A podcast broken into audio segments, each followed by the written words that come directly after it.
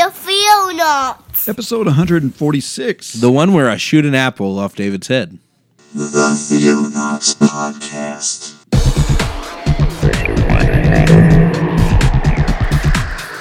Christian news from around the globe. In the beginning, God created the heaven and the earth.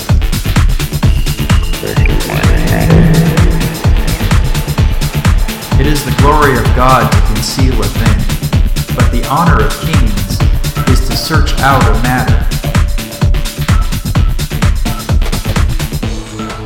Explore the vast reaches of God's Word. Hello, all you Theo Justified out there. I'm David Gaddy, I'm Jeremiah Orr. and together we are the Theonauts. What's up, man? not much, man. How you been? It's been good. Been Yeah. doing all right. Yeah. So we celebrated Columbus Day this week. Woo! Woo! I heard you went hiking. I did. You went, I uh, went exploring. exploring. What do you think about Just- Christopher Columbus? I almost used him as today in Christian history. Yeah. Because you know he Yeah, he, close. He was a devout Catholic and he discovered the New World and Mm-hmm. you know all that. But what what do you think about him? Do you think he was Well, I mean, a great man or a bloodbath tyrant like everybody nowadays is saying he is? yeah, I don't care. no, actually, I just. um, I've read his writings, Mm-hmm. things like that. So I mean, I don't know about the hearsay stuff, but I know some of the stuff he wrote, and I'm impressed by some of that. Mm-hmm. So, um, you know, he stepped out on faith. I mean, he didn't think he was going to quote unquote discover the new world, but his intention was to sail around the world to reach India, Right. and uh, he quoted scripture to back that up. It was kind of cool. You know, all these flat earthers. It's like go read some Christopher Columbus. he quotes scriptures that talk about the the circle of the earth and the, Right. and all of that sort of thing to to say, hey, I can get to India by going the other way. Whoa. And so I thought that was kind of cool. That's interesting. Mm-hmm. I don't know. I've just yeah, I've been hearing a lot about him, both positive and negative. Everybody wants to make the history so negative that it's forgettable. Like let's forget it, let's tear it down, let's destroy it, let's forget. You know, even the atrocities. Okay, let's remember the atrocities too, because guess what? If you start forgetting them, you're gonna repeat them. That's right. Amen. It's just the way it's gonna be. That's good. So, well, I didn't do anything for Columbus Day except for go to school. So, Your school was in for Columbus Day. yeah, we didn't have it off. It's kind of weird the way that works. Like it's a federal holiday, They should have it off. and that's why um, that's why I was off because the banks are off. Right. And even though I'm a software developer, my major clients are Banks. Yeah. Well, I mean, yeah, well, they, people they work in the use banking banks, industry. yeah. And so they can't wire funds. There's no sense in them going to work. So there's no sense in you to drive to Dallas. Exactly. Yeah. So why not go hiking? That's right. Did you have fun? I had a great time. How'd your wife handle it? Uh, it was okay. Yeah. She was a trooper. She Yeah. hung in there. That's good. Uh, okay, so here's the deal. There's this there's this hiking trail out at Lake Texoma that I absolutely love. Yeah. It's called Cross Timbers Trail, and it runs uh, 14 miles one direction. Mm-hmm. So the whole thing is like a 28 mile hike if you do the whole thing. Wow. um, but I've never done that. The um, because part of it, from what I understand, is really boring and really non-adventurous. You actually get on a road at one point. Oh, so wow. yeah, so I don't even mess with it after a certain point. Right. So I like the middle section of it. Like I, I don't start at the very first, but there's a place where you can jump into it, and that's where we normally jump in at this. Is that right behind Eisenhower's head?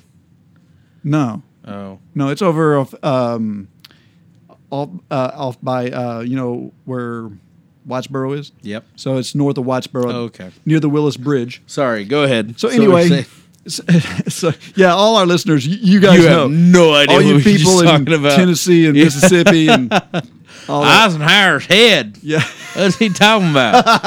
the Barry Eisenhower's head up there in Texas. we have it in a in a glass jar. Yeah, we keep it here in Texas. Yeah. It's great. so, so anyway, um, so we, we jump in at the at this marina, and you go about two miles in, and there's an excursion off the main trail called the Lost Loop. And I've always liked to hike it and camp it because it is kind of hard to traverse. Uh huh. That's why it's called the Lost Loop because they don't maintain it all that well. Uh, but it's really remote, cool places to camp. No one bothers you, right? Well, I was like, hey, you know, Melanie's not going to want to hike all the way, so we're just going to go, you know, in and come back out. So let's make the Lost Loop and come back out. Right. And then realize that since it's been like five years since I've been out there, uh, that that part of the trail, of the Lost Loop, is really lost right now. Like, I mean, it is grown up like crazy. And there were places, I swear, we were walking in brush that was over our heads. I mean, you're just like shoulders rubbing up against it. I mean, it's Wow. yeah. And uh, I, and she's a, she's got all kinds of allergies. Allergies, yeah, bad. And so, like, oh, I kept thinking, this is horrible. And once you go through it, at first she's like, David, I don't want to do this. I think this is bad. This is a bad idea. Let's go. I'm like, no, no, no. Once we get past this, it'll be fine. but it didn't ever get fine. Like we went like a, I don't know, half a mile into it, and then at that point it was like you're you're committed. right. So it's like you know you're either going to go back out through all of that or hope that the trail gets better sure. but it got it did get better. But uh, she's allergic to all kinds of stuff, so she came out with whelps all over her. And uh, but she didn't complain, and she knew that that's my deal. Like she was the one who suggested it. She was like, "Hey, you want to go hiking on your day off?" And I was like, "Yeah, let's go do that." And uh, so yeah, so she was. And as far as like uh, keeping up with me and all that, she did great Wow. it's a real rugged hike. Like it's lots of ups and downs and roots and rocks Right. and all kinds of stuff. And she just she did well. We we went over six miles. You got a good woman there. Yeah. Yeah, Christine would have been nope. well, she's a good woman too, but she seriously would have been nope. She's gonna go to the mat in different ways. Yeah, that's right. that's right. So, anyways, well, So you got anything else? I, Are we ready to jump into? let's let's get it on. let's do it.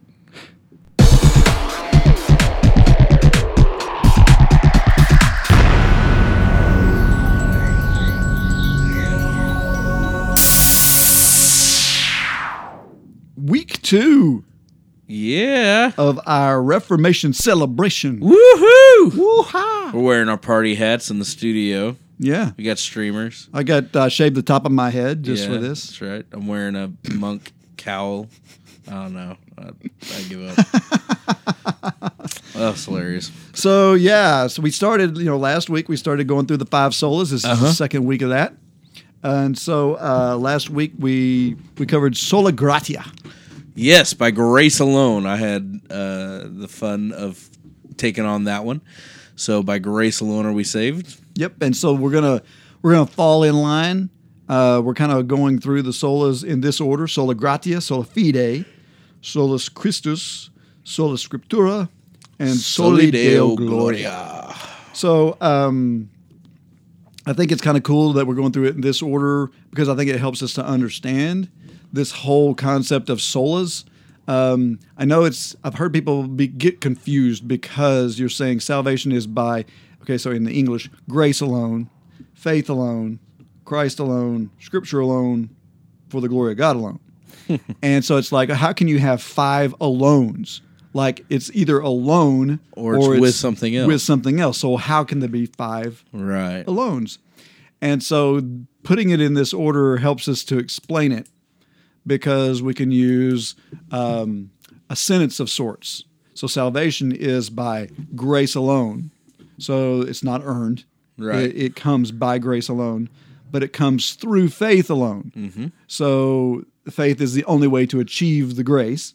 Uh, and that faith is in Christ alone. You can't have faith in something else. Right. It has to be Christ alone Mm-hmm. and his sacrifice.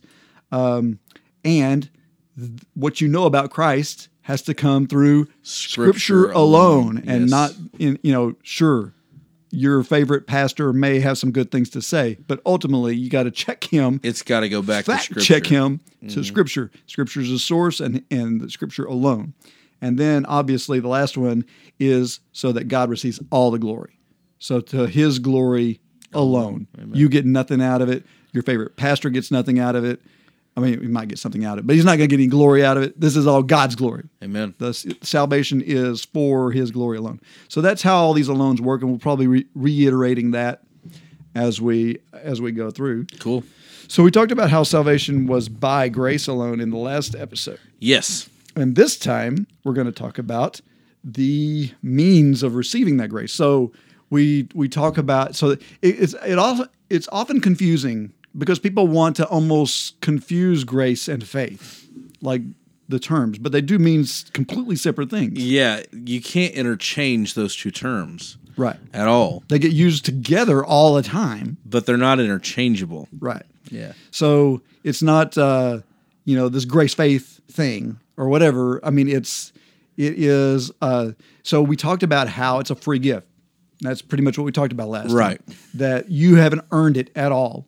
So the concept of faith also talks about not earning it, but um, from a different vein. Now we're talking about how do you get that grace? Right. Okay, so grace is a gift. How do you receive the gift? How do you Sure. pick it up? And that's what um, that's what we're going to be talking about today. Is that the, that gift is received by faith alone, and uh, so you know if you think about, I guess you know if we were to talk about um, you know how you would get a gift in normal everyday life. You know, if I give you a gift, I go to the store and I buy you something. A Ninja Turtle. I'll, I'll buy you a Ninja Turtle. It's sitting on my shelf at home, like in a little box with Jeremiah's name on it. It's for him. I bought this for him. It's his Right. alone, and he's not going to earn it. There's nothing he can do to, to, to earn it. But you never show up to my house. Okay. Well, the Ninja Turtle's going to sit there on the table. It's a gift. I've I bought it for you. Do you not want it? And I say, Jeremiah, I got a gift here for you. Well, what do you have to do? You have to kind of step out on some sort of belief that I have a gift for you Right. and just come to me and get it And Like- receive it. Right. And to receive the gift. So uh, just the fact that I bought it at the store doesn't mean it's in your hands and you're making use of it. There has to be some An interaction. exchange. uh-huh. There has to be a relationship, Yes. right? There has to be some communication. There has to be something there. Right. And so that's where we get to when we talk about faith. So we're talking about Martin Luther because we the Reformation and and you're going to fall asleep before this I'm not. I'm so sorry. It's been a long day, so I got to wake up. I should have gotten Americano before we began, but let's keep going. At least you were like, "Ah," you Yeah. so, My bad, dude. so anyway, so talking about Martin Luther, so uh, we're going to be quoting him a little bit, Yes. just because he's the guy who kind of kicked this ball rolling, at least made it a movement. Like there was guys before Martin Luther talking about this stuff, obviously, uh, going all the way back to as you mentioned, you know, Augustine, and, Right. and and so forth. But um, we had uh, Tyndale was slightly in that he's contemporary, but um, what's the guy? Wycliffe. Wycliffe. Wycliffe died, you know, before all this stuff really years, hit the fan. like that, yeah. And uh, but Martin Luther is kind of the one who who kickstarted this, and um, I am going to be relying on the Book of Galatians quite a bit.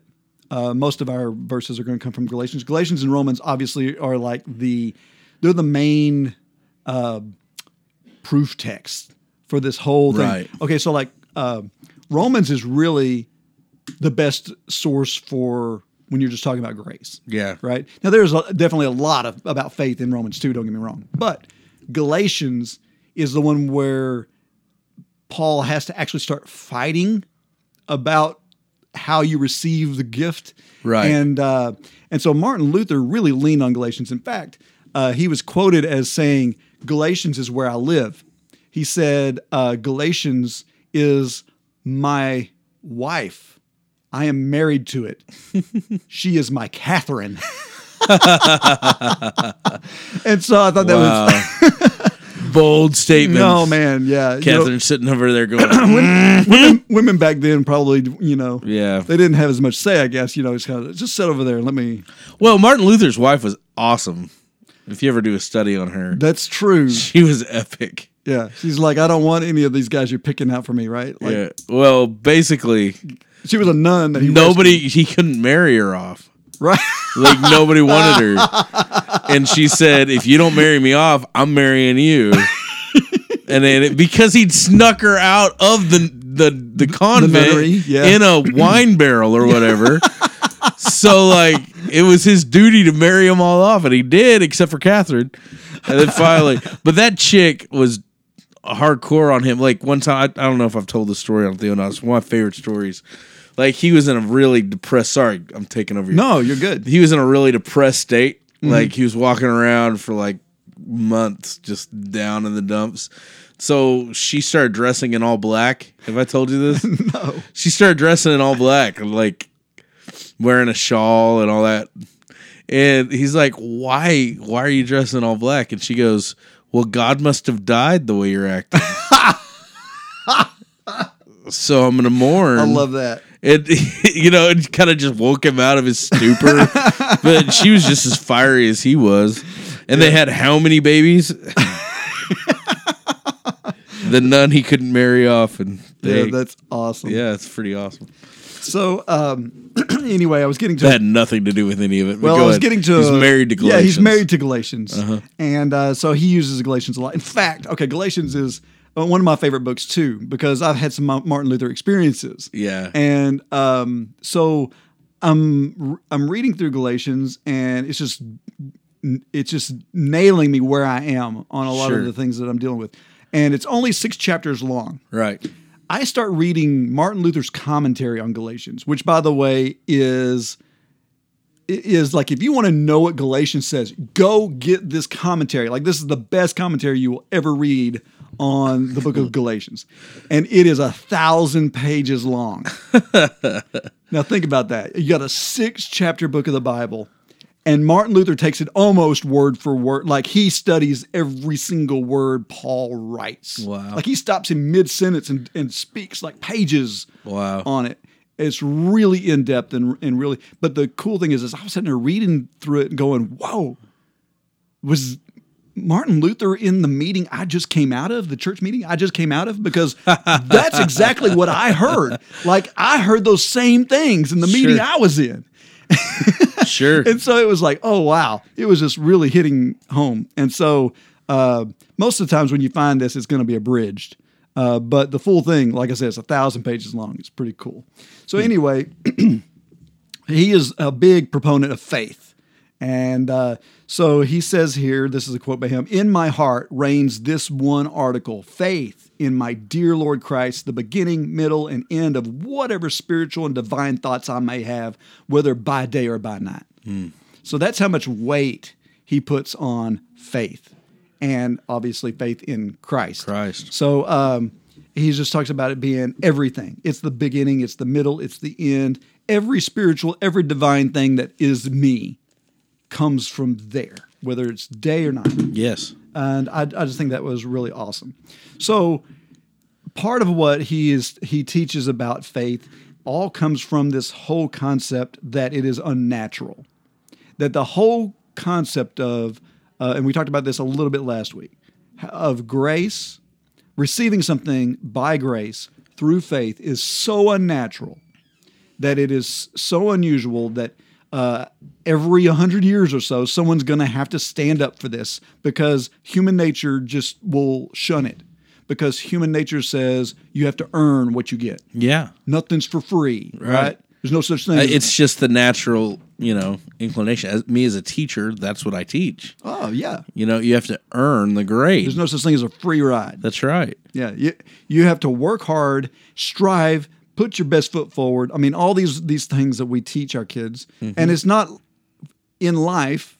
It's a it's a good teaching a because you have true to teaching, You yeah, want people right. to work hard, and you want people, but everything we do in life is about risk and reward. It's about earning and uh, going that extra mile and stepping Right. ahead and all this.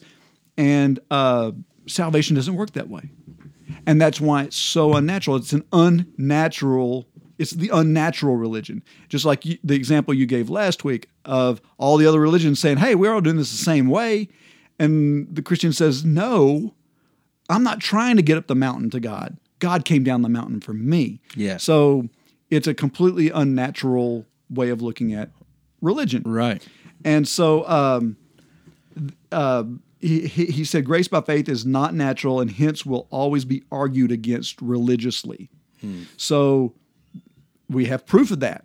And it started in 50 AD When Paul wrote the book of Galatians, the whole book of, of Galatians is written as a defense to faith alone. Right.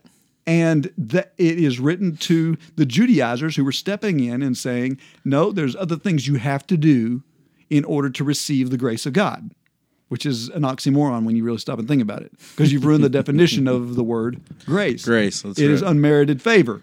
And if you earn it somehow, if you do something to get it, then it's not unmerited anymore. Right. So 400 AD, you mentioned last week, Augustine has to defend this pro- this whole concept against Pelagius. Mm-hmm. Uh, 1517, 500 years ago, what we're what we're celebrating now, Martin Luther had to defend it against Rome. So this is it's patterned. Right. Someone has to stand up for this constantly. Sure. Otherwise, people lose track of it. So one of the big concepts that comes up in talking about faith is this term justification because justification is about us being made right with God.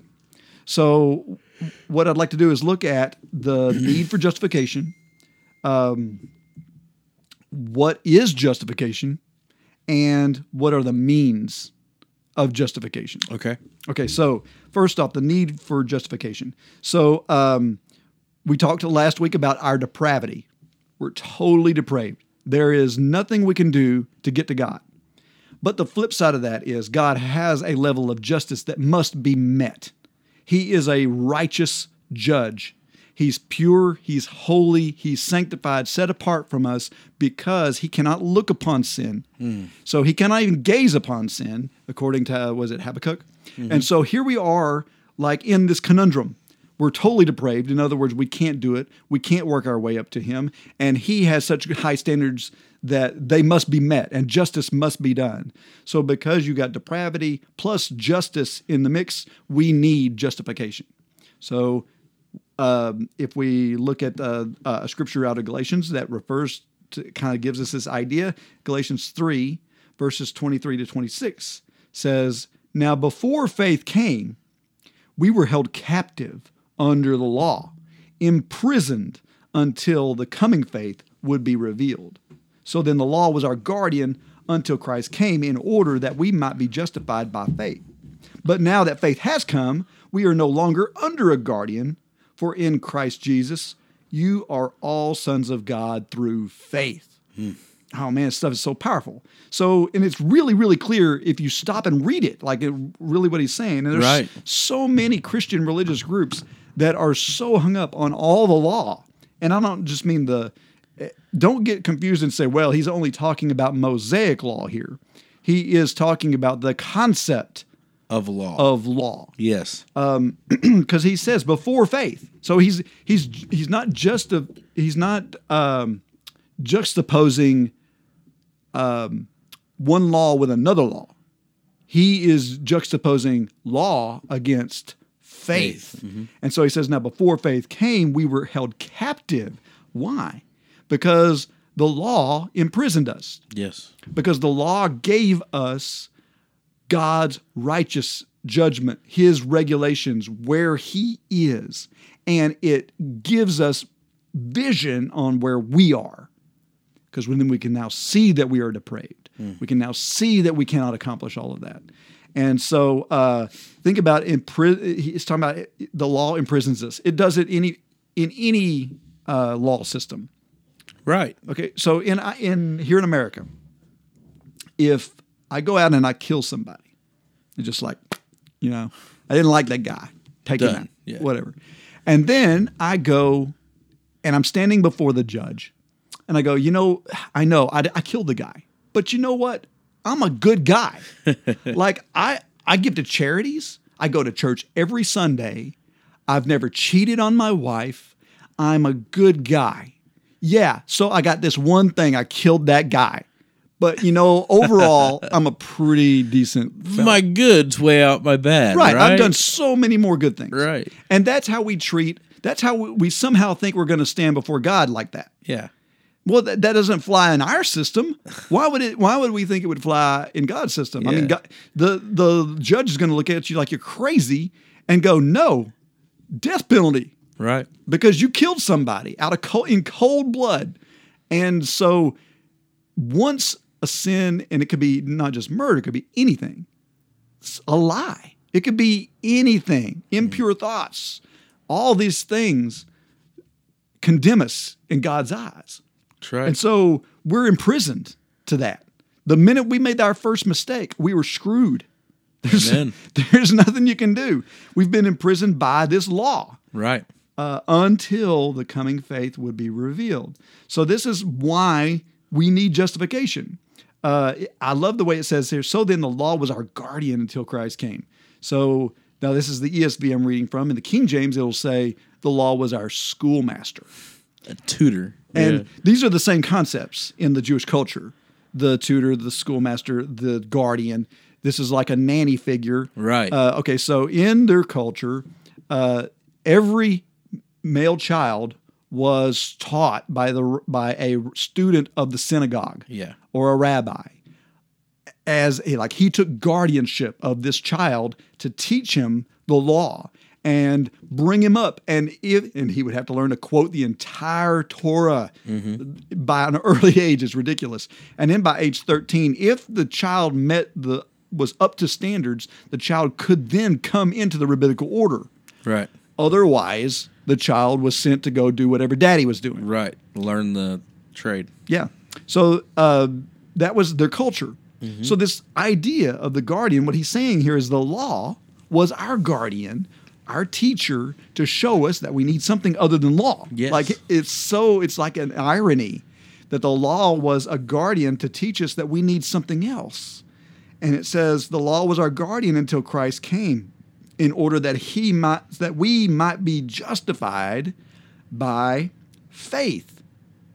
So the law is there to teach us that we have to be justified by something other than the law, Right. Which is faith. Faith. But now that faith has come, notice what it says: we are no longer under a guardian. It That's doesn't right. say the, The old guardian. guardian. That's right. It says a guardian. Period. You have no Any. need for law That's right. anymore.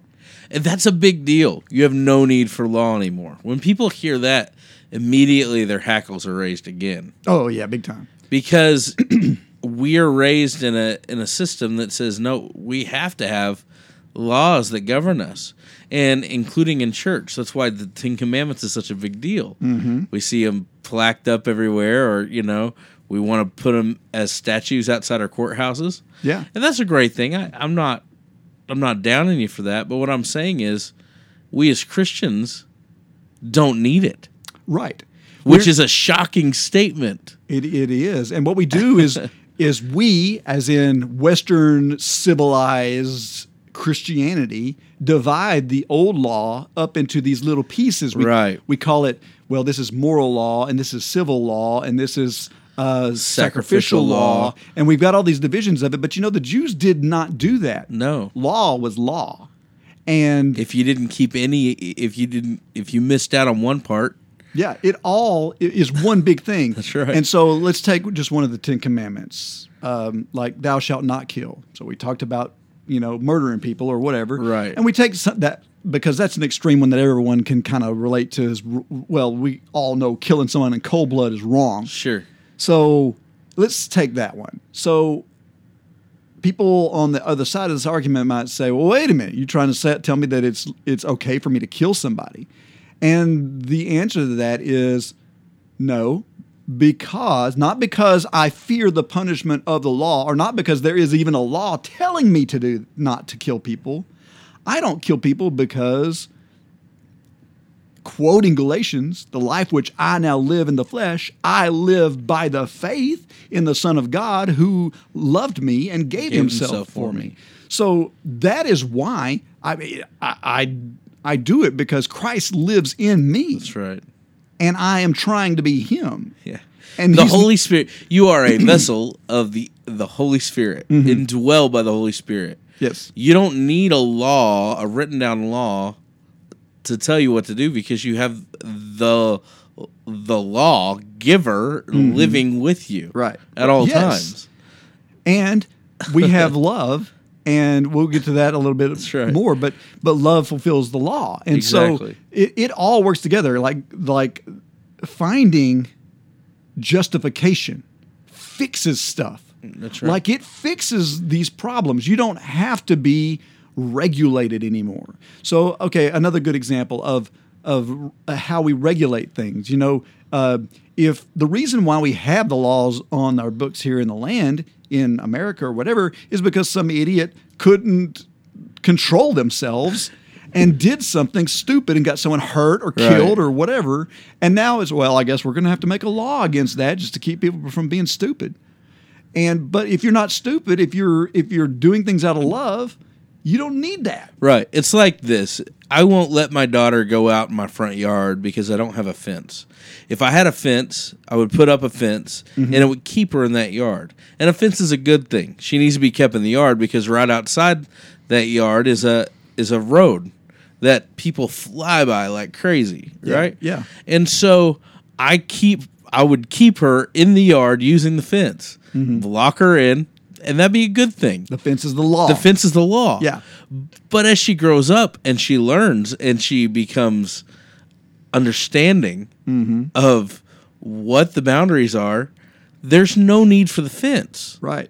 Well, and to take that even a step further, when she gets a little bit older, you can say, "Hey, Blakely, don't go out into the street." Right. Right? Okay, so you've made a law. Exactly. And the reason why the law exists is because she's too immature to know that if she walks out into the street, she's going to get you know whacked by a car. Right. So, so she's not thinking about those things. All she knows is there's a law here that tells me I can't do it, which sometimes makes her want to do it. Right? She wants to go play in the street, and you're going to have to spank her for it on it. on Yeah.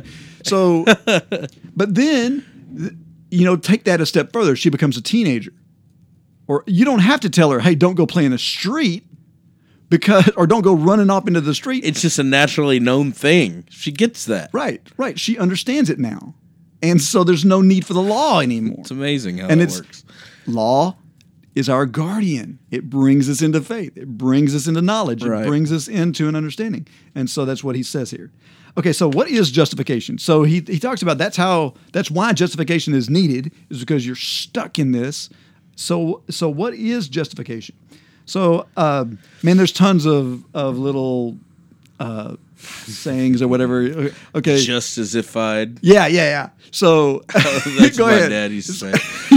So and I love it. So what does justified mean? It means just as if I'd never sinned. Yeah, there you go. Just if I'd never sinned. Yep. So, uh, and that's a good way of remembering it Mm-hmm. because that is what it means. It means basically taking, um, taking the the existence of the sin away from you. Right. So, um, so we use the term justified all the time, or justify. We, we usually use it in a pretty negative light. Like, for example, if I say, um, "Hey, how come you did, you were supposed to mow my yard and you didn't do it?" and you say, "Oh man." You know, football game was on. The OU was playing, and I couldn't get out there. Okay, so, and I'm like, OU're just trying to justify the fact that you didn't mow my yard. I mean, that would justify it. Yeah.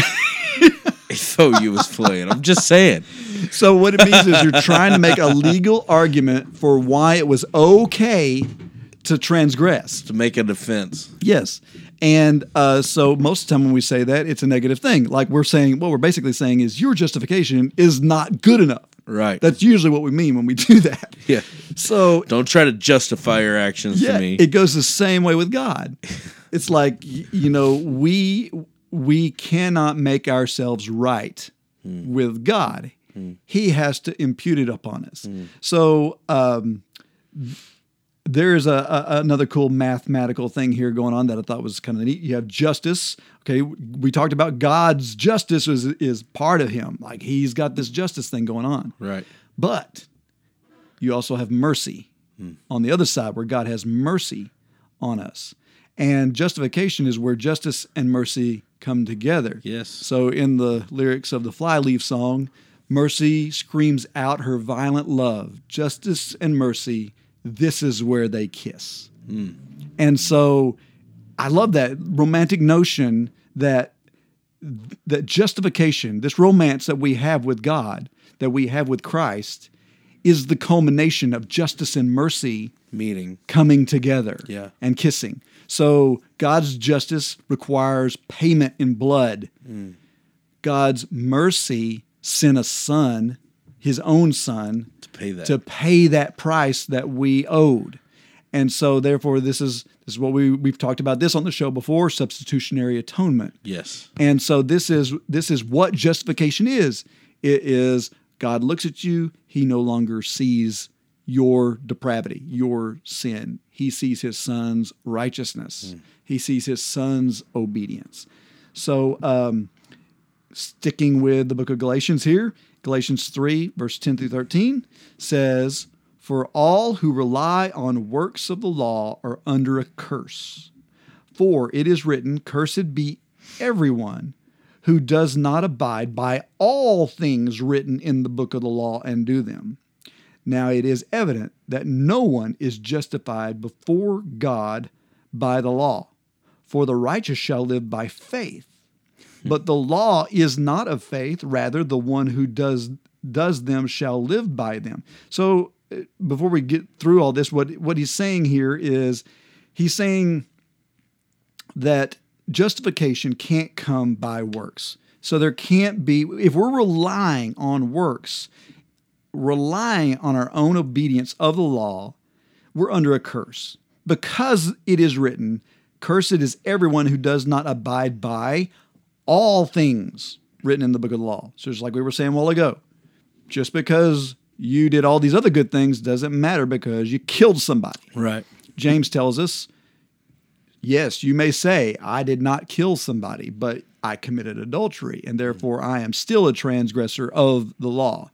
And so one one mess up makes you guilty. Hmm. And so this is what he's saying here. He says, Now it is now evident that no one is justified before God by the law uh, because righteous will live by faith. But it, I think this is kind of cool here where he says, But the law is not of faith.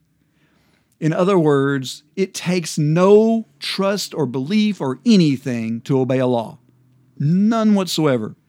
I don't have to have a relationship with you. I don't have to have any type of, of commitment from you for you to obey a law. Like if you obey a law, that is simply you doing something and getting the benefits of not doing it or doing it or whatever the work is. That's right. So uh, he says, instead, a law is this the one who does them shall live by them. So, in other words, you're on your own, brother. if you're going to stick to the law, you better stick to the law and you better stick to all of it because that's the only way you can be justified by it is perfection, hmm. which cannot, as we know, as he says, it's evident. It can't happen. Right. And so it says, and so here's the kicker of what justification is Christ redeemed us from the curse of the law by becoming a curse for us. For it is written, Cursed is everyone who is hanged on a tree. So Christ becomes our sacrifice. He becomes um, he be, he becomes our justification. So his his perfection is imposed on us, and his uh, and our filthiness, our transgressions, our sins are all put onto him. Okay, so thirdly, so we we saw that we there is a need for justification. We see we we understand what justification is. So what is the means by which we receive this justification? And this is explained to us also in Galatians. so Galatians 3, verse 21 to 22 says, So is the law contrary to the promises of God? Certainly not. For if a law had been given that could give life, then righteousness would indeed be by the law. But the scripture imprisoned everything under sin, so that the promise by faith in Jesus Christ might be given to those who believe. So he tells us here how we receive the justification. So it says every the scripture, in other words, the Torah, the law, the scripture imprisoned everything under sin. Like the simple fact that we have the law imprisoned everything under sin. So that the promise by faith in Jesus Christ, the promise by faith in Jesus Christ might be given to who? Those who believe. Believe. Amen. So this is the means of justification is by faith and only by faith. It's the only way you can receive it. Right. And it is so cool that he is arguing. This whole book is a is the argument of law versus faith. Like the entire thing. Right. And and it's so cool to me that the Holy Spirit chose the problem at hand to be circumcision. That's the that is the law they're really bickering over. Right. And uh but Well, makes sense. it, it does. So okay, so he continues. Let's look, look at Galatians 5. Okay. Okay, so the first six verses of Galatians 5, some of my favorite passages of the Bible. And for one, it declares our freedom. Um, and it also, it, this is a, a funny one for me. You hear the term fallen from grace all the time. People say it in pop culture, it's everywhere, it's in songs, Sure. whatever, fallen from grace. And nine out of the 10 times you hear it, or maybe even 10 out of the 10 times you hear it, it's completely out of context. Like completely. Oh yeah. Because what most people mean when they say you've fallen from grace, means that you started sinning again. yeah, yeah. You you blew it. You right? blew it. You were good with God and now you're screwed up. Right. It's right the opposite of what Paul's teaching here. Exactly. Exactly the opposite. But what's funny is fallen by grace or fallen from grace comes from this passage. Right. The phrase. This is the only place it's in the Bible. it's from this passage. Sure. so it's, it means right the opposite of what people use it for. So let's look at this. It says, uh, beginning in the first verse, it says, For freedom, Christ has set us free. Stand firm, therefore, and do not submit again to a yoke of slavery. So, first off, he's accusing them. Your, your need to follow this law is enslaving you. Hmm. It is it is you you've been freed from this slavery. You've been freed from law whenever you came to Christ. But now you're enslaving yourself again. You're putting yourself back in chains. And so he's saying stand firm in your freedom. He says look I Paul say to you that if you accept circumcision Christ will be of no advantage to you now, let's talk about circumcision just for a minute. Okay, so if we're going to go back to dividing the law, circumcision to a Jew was one of the most important laws that could ever exist. Why?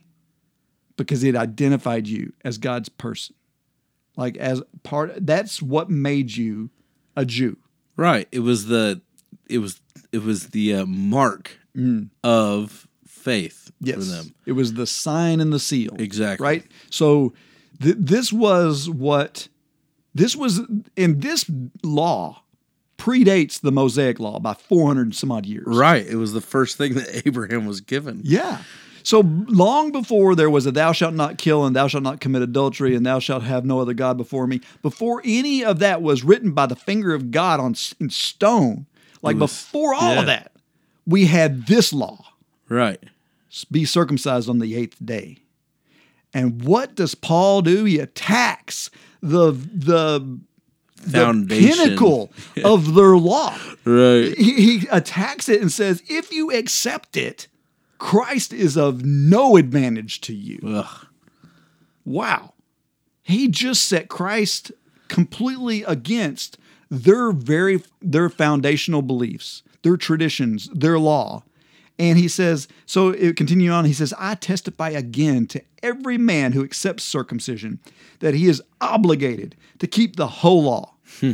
so it doesn't matter what law you're picky about, which one you like, which one you think we should we really should be doing that or whatever if you're thinking of it in terms of in order to be right with God, we really need to be doing that. I don't care which one you're picking. You just took them all. You can't have one without the other. You can't pick one of those 10 commandments and go, "Well, yeah, but that one I got to keep. That one's still part of my my justification with God." Sure. if you pick one of those, you also got to pick the one in Leviticus that says that women have to leave the camp when they have on their menstrual, cycles. Mhm. And you have to keep the one that says you have to to stone your disobedient children. Right. And uh, I mean, you can't like just pick one and go, oh, but it's part of the Ten Commandments or it's part of this. It's the moral law. right. Or yeah. No, that's not how it works. So, so circumcision here is a very important thing that he grabbed the one that was going to be like if there was any law that you could probably make an exception on in their case, that was the one, mm-hmm. and he destroys it.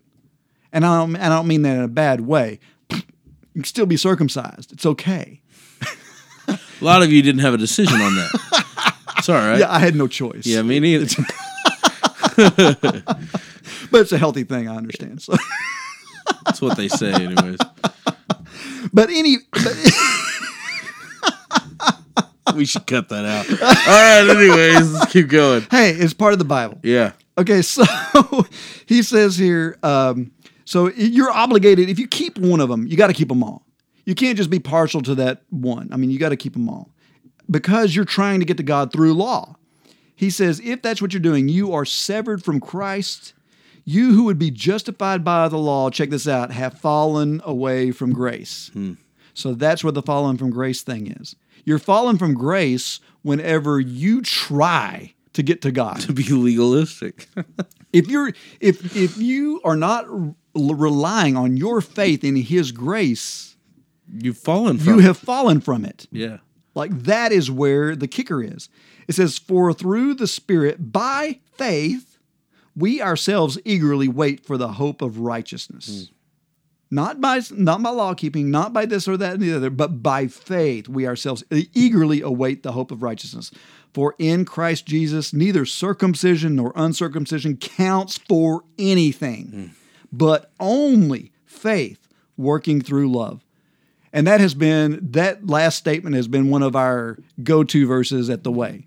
Nothing matters except for faith. working through love. Yes. so if we go back to this whole concept of how love fulfills the law in Romans uh, chapter 13, verse beginning in verse 8 down through almost the rest of the chapter there, it, it says that love is the fulfilling of the law. For if you love your brother, you're not going to murder him. If you love your brother, you're not going to commit adultery with his wife.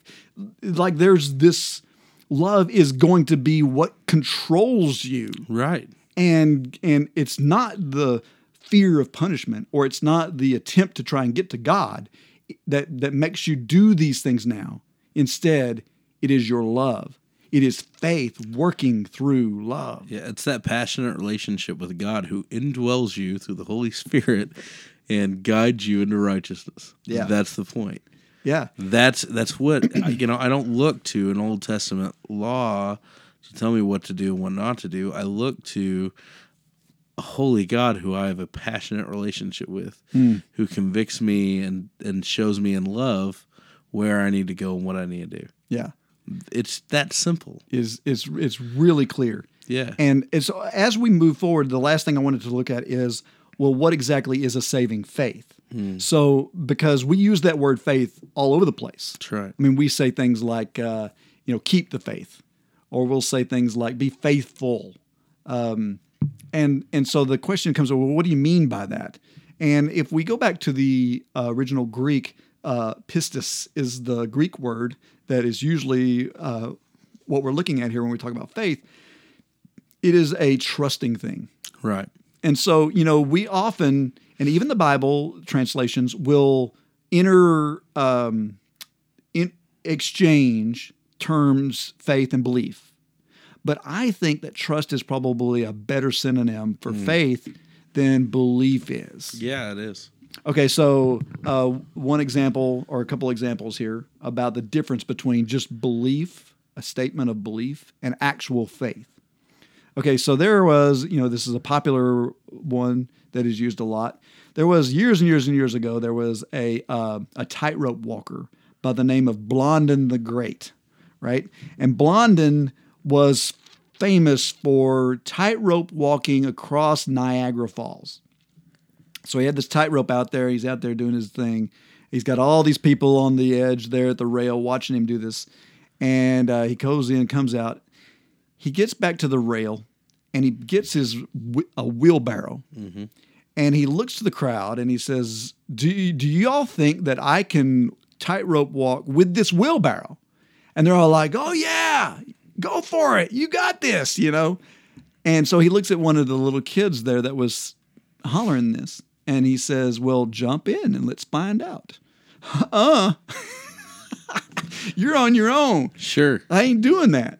Well, he just got through making a statement of belief. So what is the difference? The difference is is that that faith is trust. So if you truly believed in a trusting way that this man could carry you across the tightrope, you would have no problem getting into the wheelbarrow. Yeah. So going back to your little blurb, if I if I've seen Jeremiah shoot, I got confidence in you that you could shoot an apple off my head.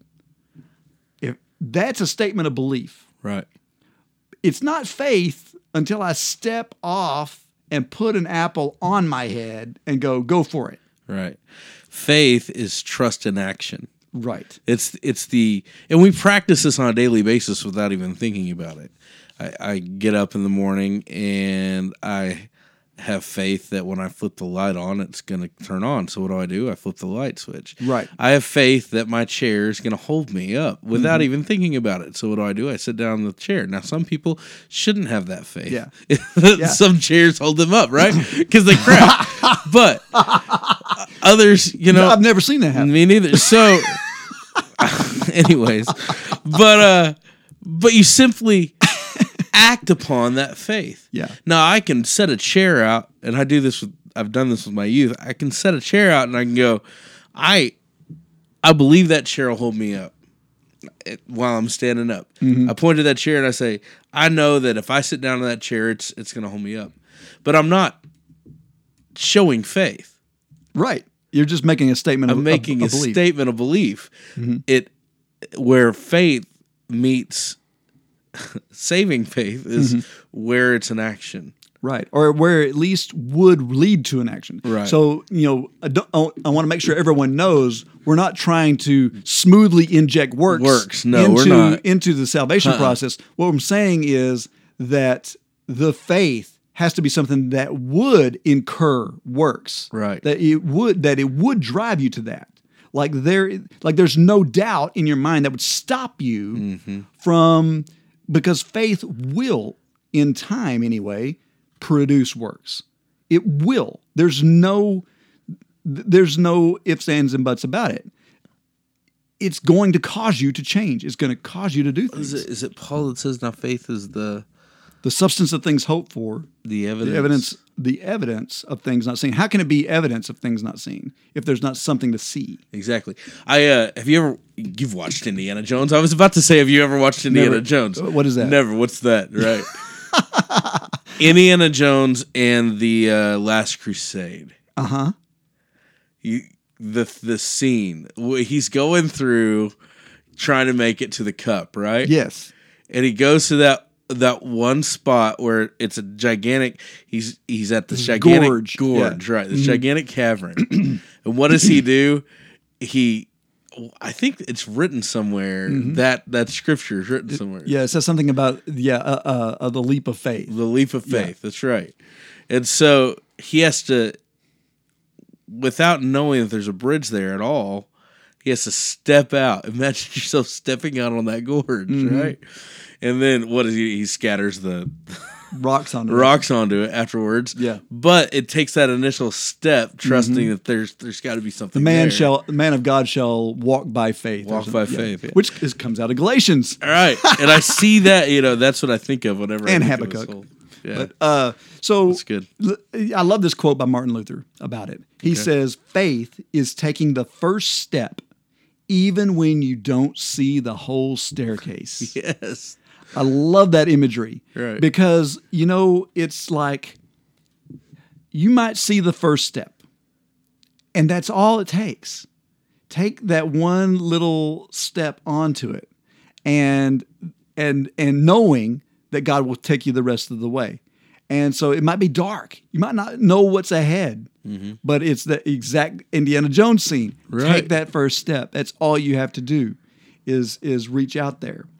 Um, another thing that that identifies saving faith is that it is, and this is a big one, I believe, for our Western modernized Christian cultures. Faith is objective; it is not subjective. So, in other words, you're the subject of the sentence "I believe," right? It's not about you. What is it you believe in? It is the object that is important. And so many times, uh, the American culture gets so hung up on it. This is my faith. This is what I believe. I, I, I. It's all about me. You come to church and I'm not getting fed and blah, blah, blah, blah, blah. Stop making this all about you. You're not the the the, The uh, object. You're not the object of this sentence. Jesus is where the faith is.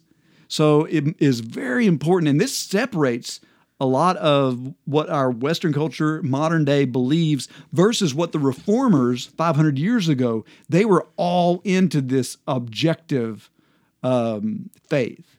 That just like the very first quote that I read by Martin Luther, what did it say? In my heart reigns this one article faith in my dear Lord Christ is the beginning, middle, and end of whatever. Not my faith. He says faith in my dear Lord. Like it, he's the object, and it's clearly he's the object. And he's everything. Well, that's a you know, you're hitting on something that we'll probably come back and touch on on Soli Deo Gloria, Yes, right? Definitely. which is a big deal. Um, and uh, your faith is contingent upon how trustworthy the thing is that you're having the faith in. right. There's nothing more Nothing more faith, more more faith worthy, right trustworthy. than Jesus. Right. That's good stuff. That's very good. Okay, so the last thing to to kind of un, understand what a saving faith is is that, and I think this is a big one for people too, is we have to understand that a saving faith is not quantifiable. So what do I mean by that? Um, let's lean on Martin Luther again. Commentary of Galatians. He says, The article of justification must be sounded in our ears incessantly because the frailty of our flesh will not permit us to take hold of it perfectly and to believe it with all our heart. Hmm. So, in other words, a saving faith isn't a big faith necessarily, it can be a small faith. It doesn't take much to believe and put trust in Jesus. The statement about the staircase, the, the faith, trusting faith is taking that first step. You might not have enough faith to know 10 steps later I'm still going to be okay, but I know I can step on that one step and be okay. So many times Christians come and they say, you know what? I just don't know if my faith is strong enough. I just don't know if I'm truly saved because I struggle with this and I have my doubts and et cetera, et cetera. And it's like, you know what? If you're struggling with that, it sounds to me like you've got a saving faith already because you're struggling, because you want it, because it's, and so uh, um, the the one thing that we just need to know is that as we move forward, God reveals more and more and more. And this is why studying the scriptures are so important. It builds our faith, right? So whenever we're reading and we're in the scriptures, and all of a sudden we see God acting upon that, and something happens in our lives, and it's we hear it on the radio or we hear a friend talking about it, and it's exactly what I've been reading in my devotionals or whatever, and it hits us. It's a faith builder, and we go, "Wow, God really is there, right? It's, it's like these one little things that just keep nailing us because all of us are subject to doubts. Oh yeah. And all of us are subject to those dark times of the soul where we start to call into question. And it's it is actually healthy to call into question your faith mm-hmm. because it makes you examine and concentrate on it and zero in on it. And so I, I think that we have to remember that this saving faith is not quantifiable. So when Jesus says things like, Oh, you of little faith, how long must I endure this generation? Yes, he's put out. And yes, he's struggling with his disciples, but he's not calling their salvation into question. right. He's calling maybe a little bit of their sanctification into question. Right. They're not quite where he wanted them to be, but they weren't lost. Mm. He just wanted them to be able to perform better. Mm-hmm. He wanted them to trust more. He, you know, because they're scared on the boat. Right. And I didn't give you the spirit of fear, right? Has nothing to do with their salvation. It's about growing them. Amen. And so, yes, there is quantifiable faith, but that is not a part of justification. It's further, it's a part, part of sanctification. Sanctification. That's right. And so, so anyway, really, that's that is the main idea of why salvation comes through faith alone. Um, and of course, I want to end with this verse that I quoted earlier because it drives everything in, in our lives when we have faith. I am crucified with Christ, nevertheless I live. Yet not I, but Christ liveth in me, and the life which I now live in the flesh, I live by the faith of the Son of God, who loved me and gave himself for me. And he, he continues there in the next verse and says that uh, if he, I will not frustrate the grace of God, for if righteousness came by the works of the law, then Christ is dead in vain. And to me, that is such a powerful statement that by leaning on your own works and somehow thinking that your justification or that you can obtain grace by working, which is, again, asinine because you've just totally redefined the word grace. But to think that makes Jesus' death in vain. Oof. You've fallen from grace. Ugh, that's good. You got some news for us? Yeah, let's see it. And now, the news.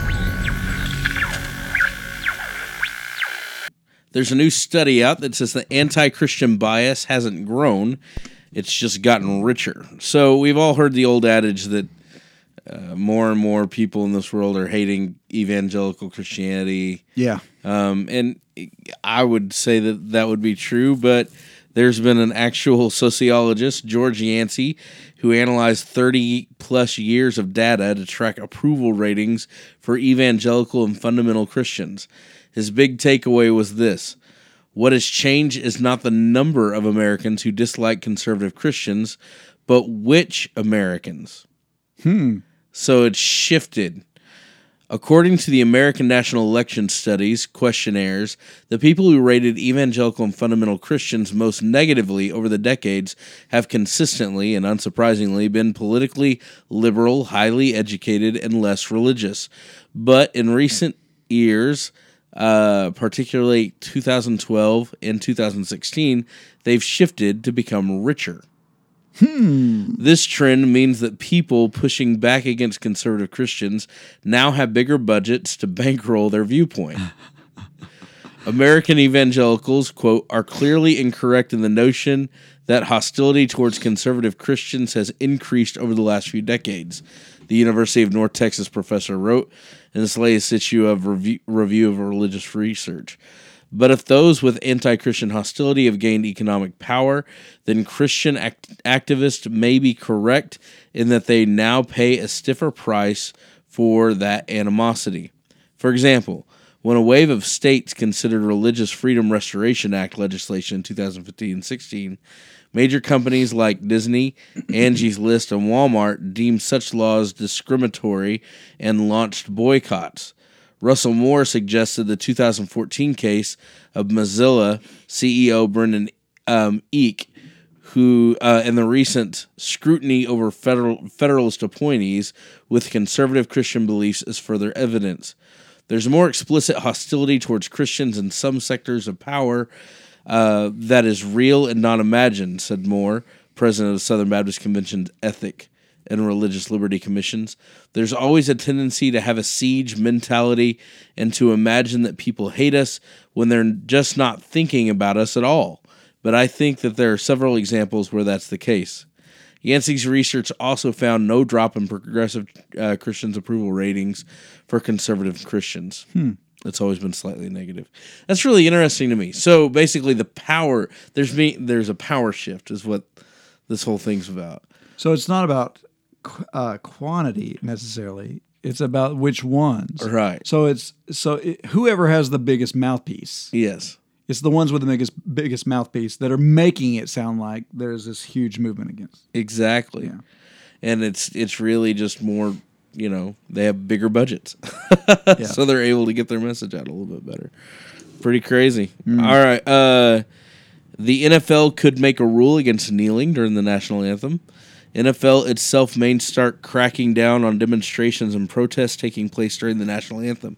Across the league, players have been kneeling, sitting, linking arms, and holding up fists to protest racial injustice around the country.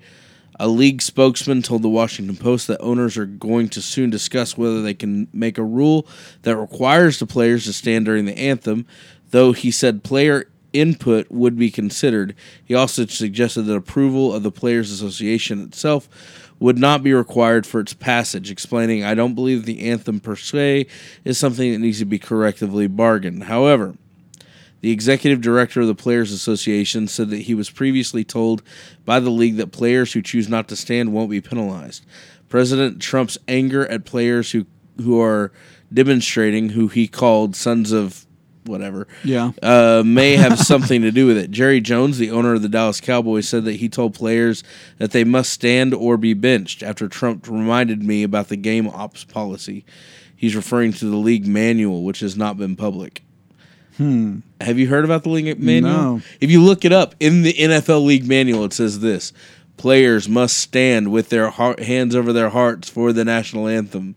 It literally says that in the league manual. Yeah. Any player not standing will be fined. But they haven't done anything about it. Yeah. Anyways, this is a very interesting thing. Uh, Whether or not you agree or disagree with it, I'm not making that that stance at all.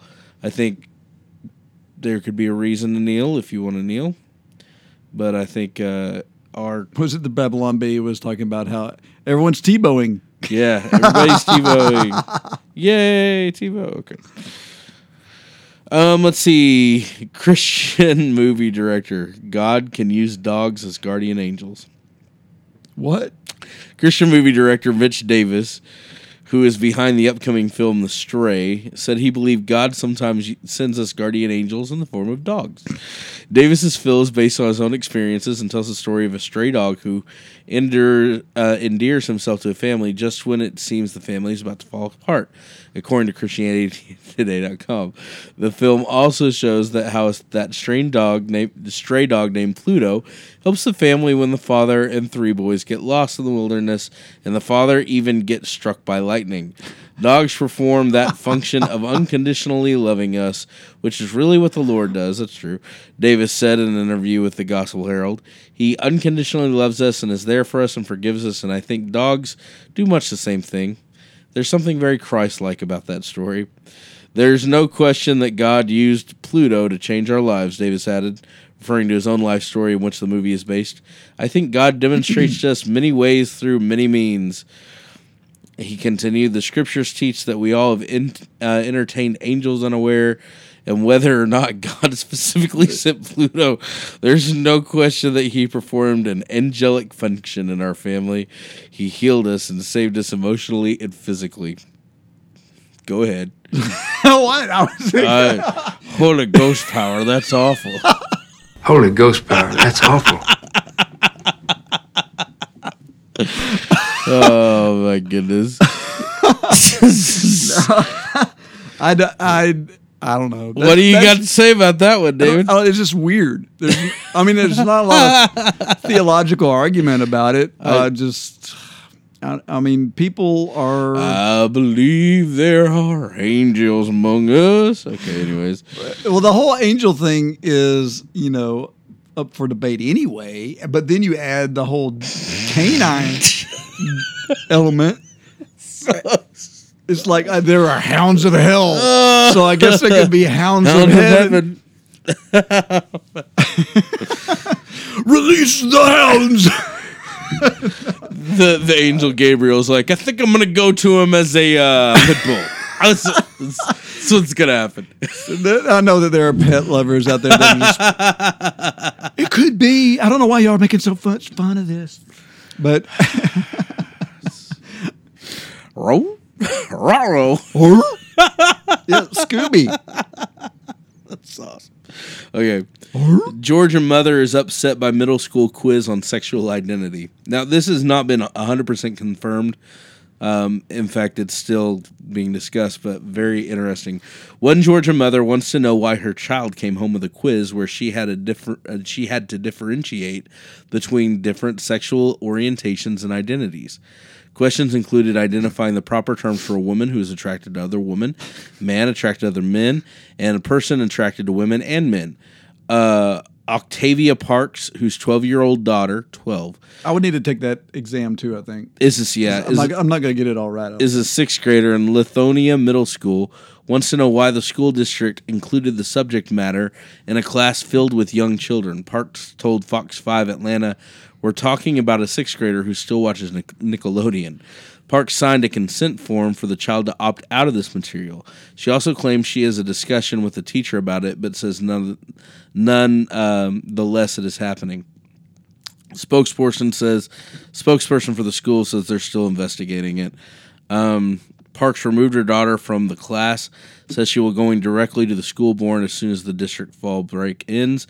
She remains perplexed why her child's curriculum includes learning the correct term for a person whose gender identity doesn't match the sex, male or female, the doctor said when they were born. She asked, Why are they teaching that in school? What does that have to do with my life? Oof. tolerance. Yep, there you go. Give him an inch. Is that is that all your news? I'm done. Holy ghost power, that's awful.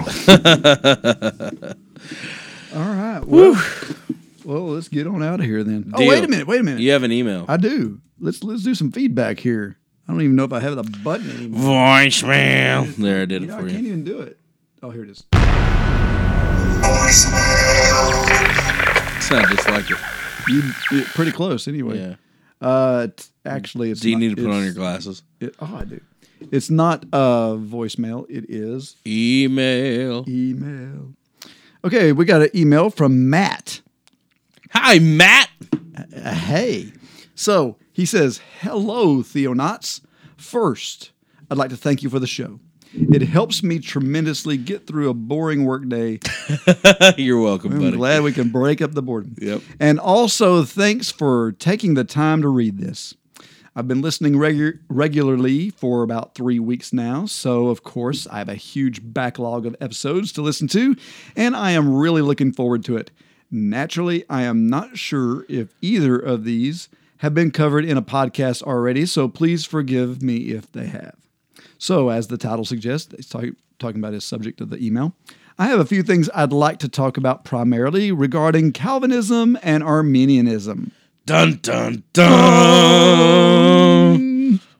Holy ghost power, that's awful. Again. So, I li- so oh wait, no, this is the one that I need right here. My only fear is the uh, milk drinkers in my congregation. Is this meat going to be too much for them to swallow? It says, I love studying different theological points of view and trying to understand each one from a biblical perspective. I've been reading a lot of scripture and have come across some things that seem to challenge a lot of popular belief among Christians, namely the idea of predestination versus free will. What do you guys find to be more biblical? Calvinism always, uh, almost always immediately references Romans 8, 28 and 29, or Romans 9, 10 to 24. But there are verses such as Ephesians 1, verse 5 through 11, 2 Thessalonians 2, verse 13, and Revelations 13, uh, verse 8, etc. All of those and others seem to be proof for the Calvinist that God himself predestines the outcome of salvation among humans. Even Acts 4, 27 and 28 seems to help support a Calvinistic claim. Total depravity, Romans 3:11, Isaiah 64:6, and completely complete sovereignty, Job 42:2, Psalms 135:6, Proverbs 16:4 are among other points as well. There are other points they use too that I left out. Now, this would pose some questions. If God, the author of is God the author of sin then? What's the point of hmm. evangelism? Hmm. Is God just in doing is is God just in doing so? Is that real love?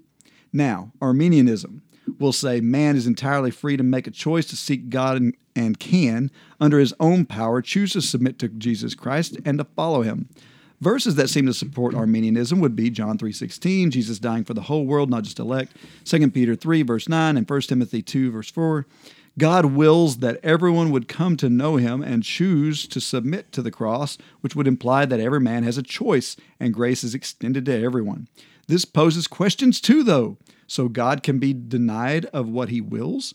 What about Acts 4? Does this imply God isn't completely sovereign?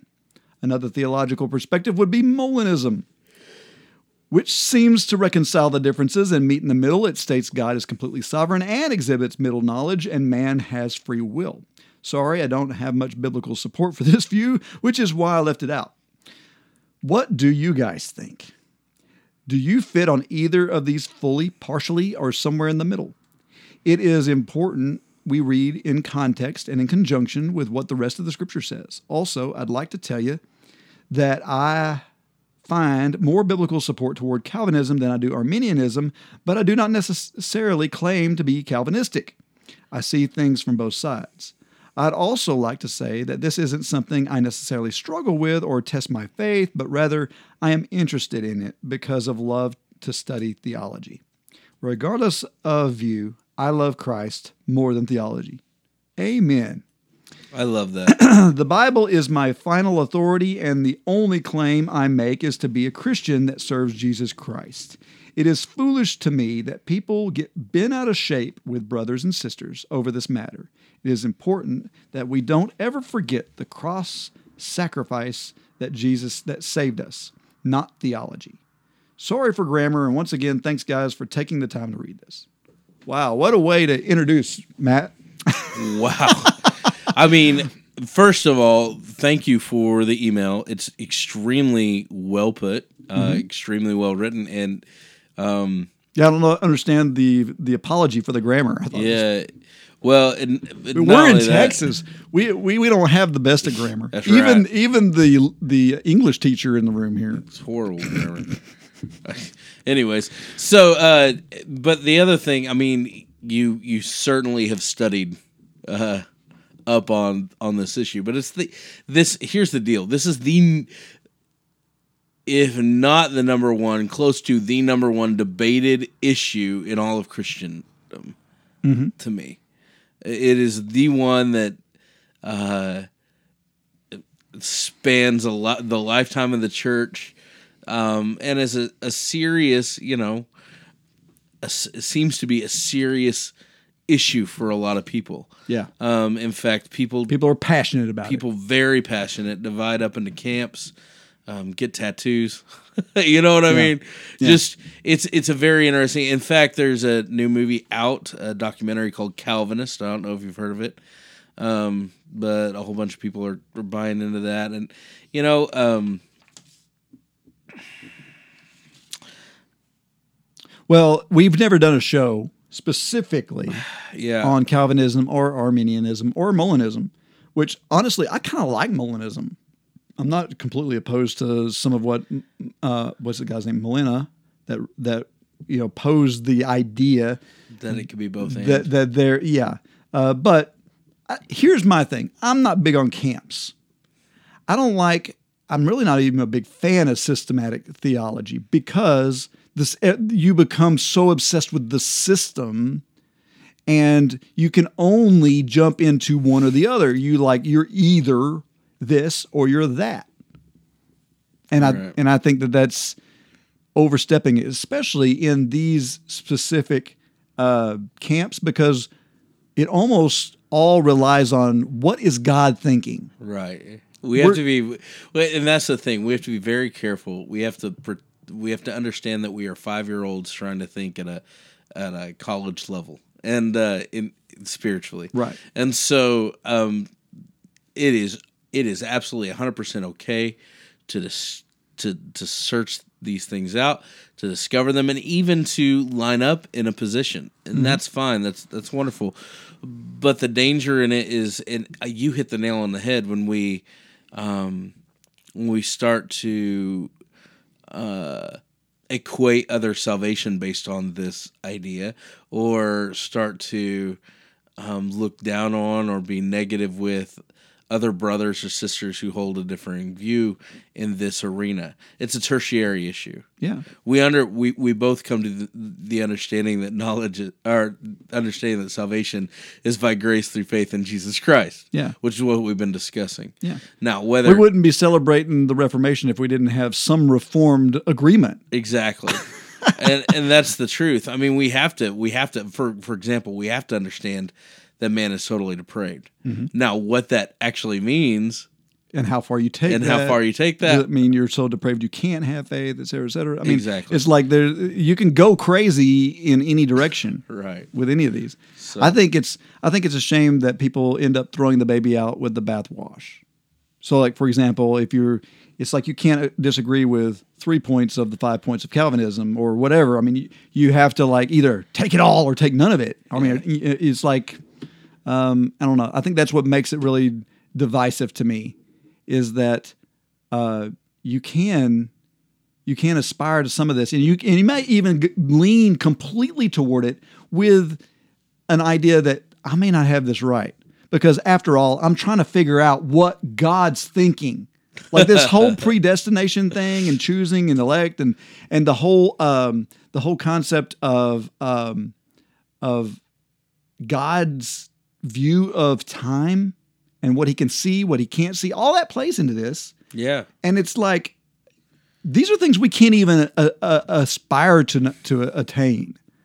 And yes, you know, Calvinism is lauded as being a little bit more scholarly scholarly than Arminianism. or and anything you could say biblical or backed up with scripture a little bit more, but it depends on your interpretation of that scripture. Right. Um. So, but and I will say that there are opposites on the spectrum that you shouldn't go to. First off, open theism on the the Arminian side is Mm. right out right stupidity.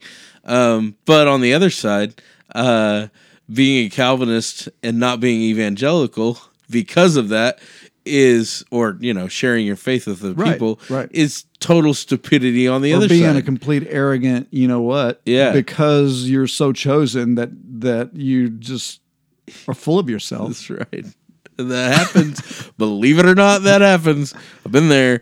So understand that. And um I don't know if we'll ever do that topic. Maybe at some point. We've touched on it a lot. Maybe at some point, David, in, little our places. relationship, which has been what five years now, and we're closer than brothers in a lot of ways. Maybe our relationship will get to the point where we can discuss that. I don't. I don't know. Well, I think we personally discuss it quite a bit. all the time, but I don't think we can do it on Theonauts yet. So at some point.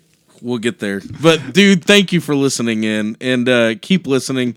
And I don't know, maybe we'll have you on to to because you seem like you know a lot about Yeah. it to uh to, to talk with us about that. So that's all I got. I don't know. All right, cool. Well, let's get out of here. All right, deal. The Theonauts are part of the Great Commission Transmission Network using new media and social networking to go in all the world and to proclaim the good news to everyone. To find out more, go to gctnetwork.com, subscribe to the newsletter, stay up to date with all our shows, including Finding Christ in Cinema and the Secret Fire podcast. Visit our website at Theonauts Podcast for show notes and outlines. Listen to us on iTunes, Stitcher Radio, or your favorite podcast catcher, and be sure to rate us because that helps us reach a larger audience. There are several ways you can contact us and leave us feedback. Send us email to theonauts at gctnetwork.com or call us on our voicemail line, which we haven't gotten a voicemail in a long time, guys. I want to hear somebody's voice. We want to put you on the air for the whole world to hear you. Yes. So call us. Our thousands, millions upon millions of listeners. 972 885 7270. Tweet to us on Twitter using at Theonautical. Like us on Facebook at facebook.com slash Theonauts. And if you like us and want even more Theonauts, drop us a buck or two at patreon.com slash Theonauts. Your patronage helps in our expenses like hosting fees and equipment costs. And don't forget to tune in again and explore the vast reaches of God's Word with us. All right, Jeremiah, thanks for being here, bro. Hey, thank you, man. All right, God bless.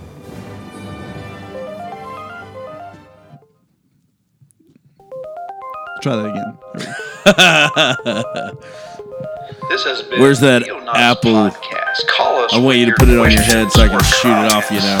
at 972 Totally trust me, right? Faith, man, faith. 972 885 7270. Love to hear from you.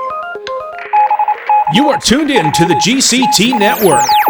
This is your Great Commission. This is your Great Commission transmission. At GCTnetwork.com. Great Commission transmission. This is your Great Commission You guys are making me look bad in front of God.